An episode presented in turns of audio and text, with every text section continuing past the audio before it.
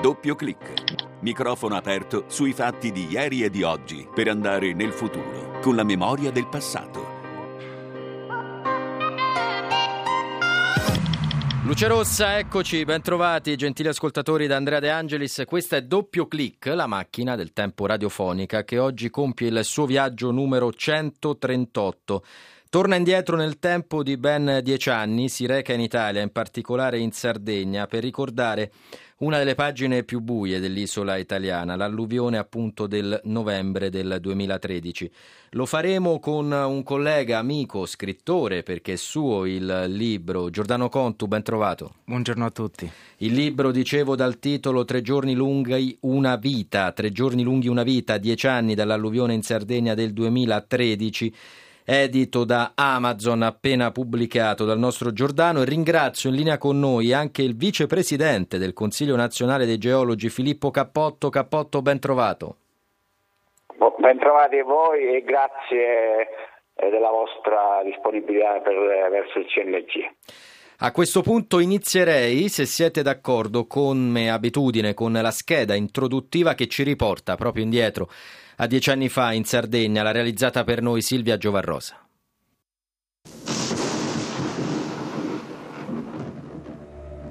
«440 mm d'acqua sono caduti la mattina del 18 novembre 2013 in Sardegna, causando lo straripamento di canali e fiumi e la morte di 16 persone. Oltre ai morti si contano 43 feriti e circa 2700 sfollati. Un'ondata di maltempo senza precedenti, con raffiche di vento fino a 110 km orari, ha imperversato devastando la Gallura, il Morese e la provincia di Ogliastra, l'Oristanese e il Medio Campidano. Olbia è stata la città più colpita, dove anche due bambini hanno perso la vita. Ad Arzachena il ciclone ha spazzato via un'intera famiglia di origine brasiliana che viveva in un seminterrato alla periferia della città. Come sempre accade in questi casi, a farne le spese sono state le parti più fragili del territorio. Tutta l'isola è sempre stata ad alto rischio idrogeologico. Dopo i giorni del lutto è arrivata la conta dei danni, che ammontavano a circa 600 milioni di euro. Cappotto, inizierei da lei perché la nostra Silvia alla fine della scheda diceva a pagare il prezzo più alto le parti più fragili del territorio. Io rilancio e le chiedo, l'Italia è considerato uno dei paesi a più alto rischio idrogeologico, almeno per quanto riguarda il vecchio continente. A farne le spese però siamo tutti. È importante sottolineare questo, altrimenti si rischia di credere che è un problema che riguarda solo alcuni e quindi magari quando poi vado a votare non mi interessa se nel programma elettorale si parla di rischio idrogeologico, magari neanche so bene di cosa si tratta. Riguarda tutti, nessuno escluso, lo vogliamo dire a gran voce? Certamente, riguarda tutti, nessuno escluso. E, ovviamente guardando nel, uh, verso il passato uh, abbiamo abusato del nostro territorio, ma ne abbiamo abusato tutti, costruendo in aree che non erano assolutamente adatte, impermeabilizzando il suolo. Ovvio l'Italia è un paese fragile, oggi eh, si parla di cambiamenti climatici, sicuramente la temperatura è molto aumentato il trend della temperatura media in aumento e questo è chiaramente correlato anche agli effetti meteorologici a piccola scala, quindi piogge intense, piogge intense con frequenza maggiore e poi tutti questi aspetti vanno, chi paga le conseguenze è anche eh, la popolazione più fragile, quella che mh, magari non riesce, anche se è informata, se è consapevole dei rischi che corre, però non, non lo è informato nel modo corretto e magari eh, non ha diciamo, la diretta percezione del rischio in modo che possa mettere in campo quelle azioni di autoprotezione, azioni di autoprotezione che sicuramente eh, devono in qualche modo essere indicate eh, da chi predispone i piani di protezione civile, dalle autorità, eh, quindi il prezzo lo paghiamo tutti eh, ovviamente, ma lo paga anche la popolazione fragile, soprattutto come, come abbiamo visto anche di recente eh, le ultime alluvioni come quelle della Toscana, eh, molto spesso la popolazione anziana ha pagato un prezzo eccessivo. Giordano Contu, il tuo libro Tre giorni lunghi una vita, dieci anni dall'alluvione in Sardegna del 2013. Innanzitutto ti chiedo perché hai ritenuto importante riportare indietro le lancette dell'orologio di dieci anni, da dove nasce l'idea di questo libro? Allora, l'idea di questo libro nasce appunto nei, in quei drammatici giorni del 2013, in un modo molto semplice che mh, mm, io voglio raccontare che sono appunto i miei amici che ehm, ad Olbia mi mandavano i messaggi e i video eh, di quei drammatici momenti. Io mi trovavo a Pisa, dove studiavo allora, e quindi in quel momento mi convinsi che appunto era una storia eh, da raccontare e lì nacque anche la mia eh, diciamo la convinzione di fare, di fare il, il, giornalista perché erano delle eh, diciamo, essendo originario di Olbia, io ricordo che determinati quartieri si allagavano costantemente. Eh, quindi segnalammo uh, questa situazione anche alle autorità politiche e poi ricordo anche appunto che mh, mm, mio padre quando costruì la casa eh, si rivolse al comune per chiedere in che modo uh, andasse costruita la casa perché eh, aveva trovato subito l'acqua nelle fondazioni e il comune gli consigliò di tirarle su di un metro e mezzo. Questo fece nascere in me una convinzione, che è poi il fulcro del libro, il centro del libro, ovvero che c'è eh, la necessità di un dialogo eh, non superficiale ma intimo tra il cittadino eh, e i politici, quindi eh, questa necessità eh, di questo dialogo. Giordano, nel libro ci sono diversi aspetti che tu tratti, c'è anche una parte denominata Racconti che raccoglie alcune storie significative. Vuoi raccontarcene una, accennare magari a quella che pensi che possa interessare di più gli ascoltatori? Beh, una storia molto bella è quella di Luca Tanzi, un poliziotto che eh, stava scortando un'ambulanza. Eh, ad un tratto, mentre segue l'ambulanza, eh, crolla un ponte, il ponte di Oloè eh, l'ambulanza riesce ad attraversare il ponte, invece Luca insieme ai suoi colleghi eh, a bordo dell'auto cade nella voragine e Luca perde la vita e quindi eh, il mio collega Luciano Piras racconta la, eh, insomma, la, storia di Luca, chi era Luca e quello che ha fatto nella, nella sua vita Luca. Filippo Cappotto, io voglio chiedere a lei, in quanto geologo, se c'è qualche giovane all'ascolto che magari è affascinato dagli studi della Terra, dalla geologia, le confido mio padre, è geologo tra l'altro, io poi ho fatto tutt'altro nella vita, però ogni tanto come vede ritorno su questi temi. Perché consiglierebbe a, a un neodiplomato oggi di, di fare quello che è il mestiere che lei fa e che tanti fanno con amore e passione in Italia e non solo? Innanzitutto perché oggi rappresentiamo proprio il nostro ruolo, è un ruolo sociale, è diventata veramente una professione sociale perché al di là dei, degli aspetti ingegneristici eccetera oggi eh, questi gli aspetti legati eh, proprio alla salvaguardia del territorio, alla salvaguardia della vita umana sono diventati aspetti fondamentali. Il geologo è quello che eh, legge il territorio meglio di tutti, lo fa perché ovviamente per formazione ha studiato questo, eh, riesce a prevedere l'evoluzione eh, nel tempo di un corso d'acqua, di un versante che può evolvere, evolvere in frana, è comunque un mondo affascinante.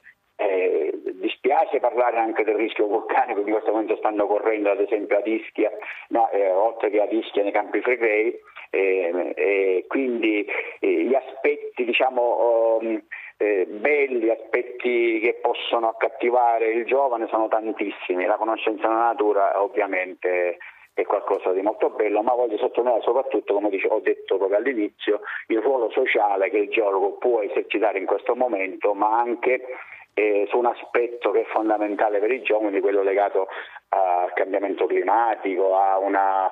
Eh, a, una, insomma, a un poter vivere un po' meglio eh, in questo nostro pianeta eh, in questo momento.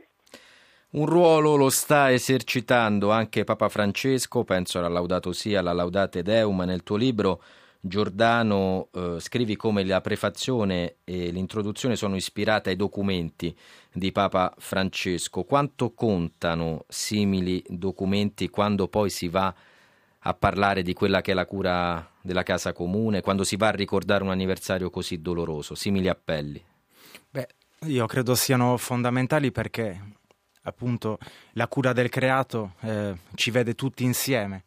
eh, a lavorare verso un unico obiettivo che è quello appunto di tutelare eh, la casa comune. Siamo tutti insieme su questa terra, dobbiamo tutelarla eh, al di là di quelle che poi sono le sensibilità, ecco, perché mh, mm, come hai detto tu giustamente all'inizio, eh, un disastro naturale è qualcosa che paghiamo tutti, quindi bisogna prevenire, soprattutto eh, prevenire, oltre che poi occuparsi dell'emergenza, che è quello che poi sappiamo fare bene in Italia comunque.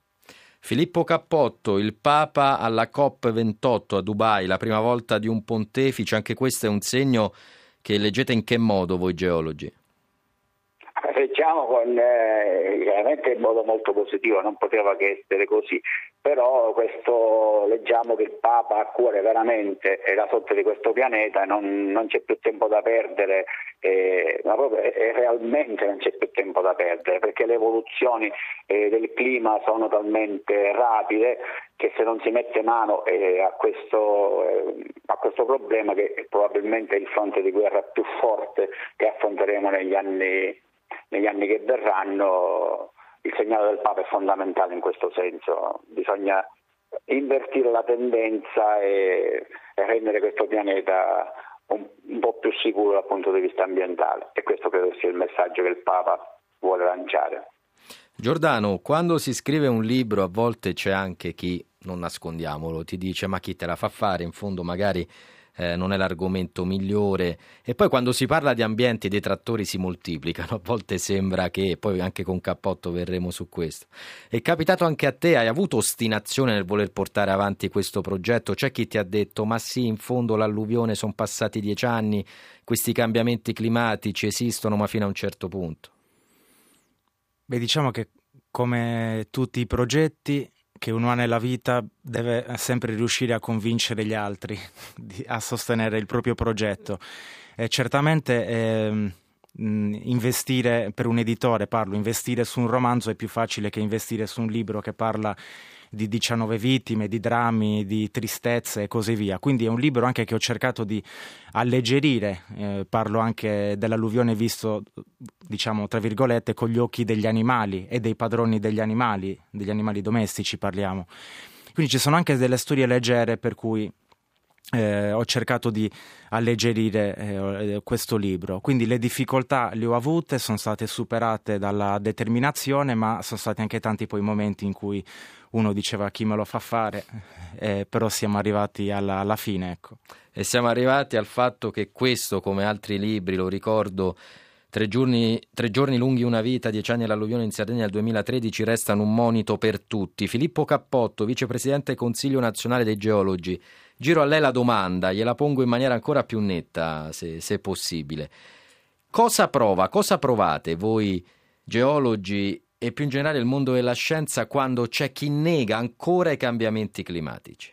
Ovviamente un po' di, di disappunto sicuramente perché è, è evidente che chi cerca di confutare i cambiamenti climatici non è, o ha una sua posizione di parte o non è informato perché è chiaro che eh, ormai i rapporti dell'IPCC eh, lo definiscono chiaramente, l'aumento di temperatura è collegato alle attività umane, la temperatura aumenta, a questa sono legate ovviamente tutte le trasformazioni alla bassa atmosfera, quindi la meteorologia, le piogge che si concentrano magari in determinati periodi dell'anno diventano più intense, sono effetti oramai evidenti e alcuni anche eh, scientificamente provati come appunto l'aumento della temperatura media. Per cui eh, il disappunto è forte, eh, ma soprattutto perché noi vediamo poi gli effetti eh, di quello che succede sul territorio, la devastazione del territorio che, che sta diventando insostenibile. Ormai è certo che eh, l'alluvione o il disastro ci sarà ancora, ci aspettiamo ormai che succeda, succede con cadenze molto rapide, la, la coperta è diventata effettivamente troppo corta ed è, ed è difficoltoso anche mettere in campo delle azioni virtuose anche di prevenzione oltre che, che interventi per mitigare questi rischi. Grazie allora a Filippo Cappotto, vicepresidente del Consiglio nazionale dei geologi, a risentirla. Grazie a voi e un saluto ai, ai radioascoltatori.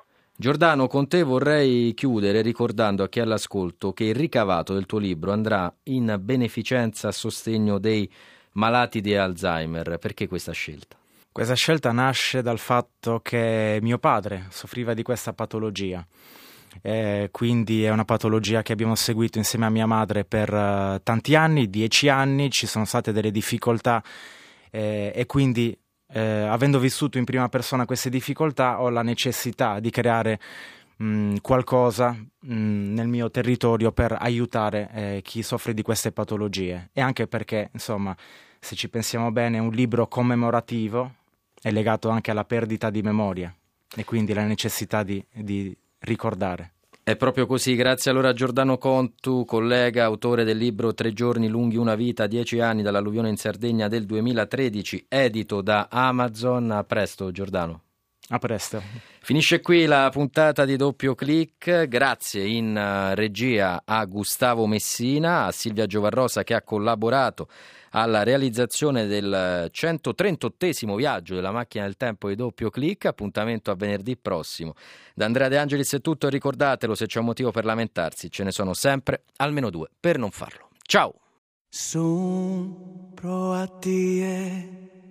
Sos sentidos meos, luz que a ti ca escurtes custu coro meu, sao que sonada, sonas eternas, lentas sin mover